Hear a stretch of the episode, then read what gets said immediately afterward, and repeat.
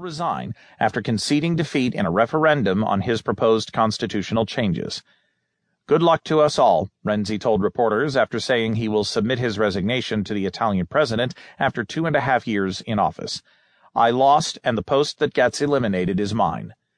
Renzi conceded after exit polls showed the referendum losing by about 60% to 40% in Sunday's vote, the Associated Press reported. The Italian premier had put his job on the line if the measure, aimed at simplifying how laws are passed and reducing bureaucracy, fails. As a result, the referendum was seen as a vote on Renzi, the country's youngest premier. The yes or no vote was also viewed as an outlet for growing anti establishment populist sentiment.